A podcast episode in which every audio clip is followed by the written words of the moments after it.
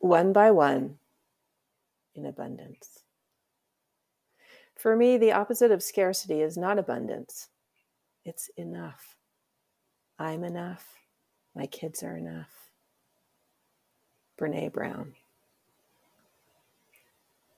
One by one, all manner of birds came to the feeder outside our bay window, and we are graced with their playful, serious, foraging presence.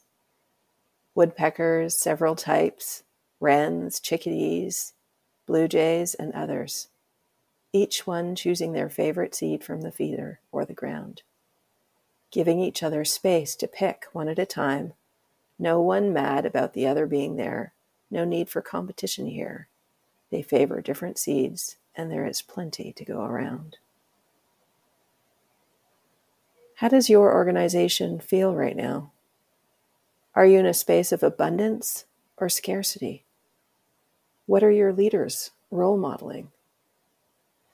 Two clients are feeling the pinch of the current economic downturn, trying to close deals, what deals they can, and ensure all their clients can be set up for renewals and are happy. John has an abundance mindset, and he is noticing his pace quickening and his work slipping into the evenings, taking away time from family and other important personal commitments like exercise. He is noticing, and we are making meaning from the experience in our coaching. Is it the push to the quarter's end and that pressure? Or is there something more systemic in the way he set up his team or processes, maybe a bit of both. He is left with some reflection questions on his preference for empathy over directness in expectation setting and accountability for his staff, as well as his tendency towards a lack of structure, where one like a monthly check in to review progress on the business might make all the difference. He will reflect and we'll talk again. Jane, on the other hand, is hard driving to close some deals, and she is feeling fearful about the year end ahead.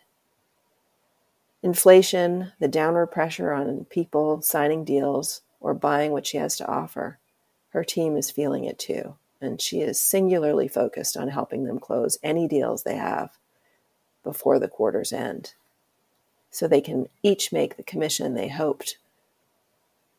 She is not looking up or around she is looking down and in. We talk about her perspective. Car driving is great. Is the fear useful to drive her action? Is there room for another perspective? She says, I'll get to that over the break. Not now. Now we have to close these deals. What will be the impact of this approach on her team and their ability for next year? For now, she's okay where she is. The birds come one by one.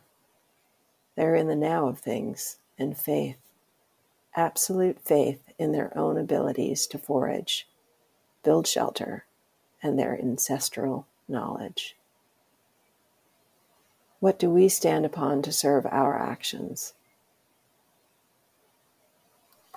Thanks so much for listening. And please know that all names and contexts in the work that I write is changed. I also ask my clients for permission to publish pieces that are related to the work I've done with them or a few of them. Sacred confidentiality of my client coaching relationship is critical. So, again, know that all of this is shared with permission. Thanks so much for listening. I appreciate your support and your likes and if you care to forward this to someone to to make their time better, all the better. My coaching team has room for about six or seven new clients. So if you're wanting to give the gift of coaching to someone, pass us on. If you need it for yourself, reach out. You can see us at leaders at scale dot tech. L E A D E R S A T S C A L E dot T E C H. Thanks for listening.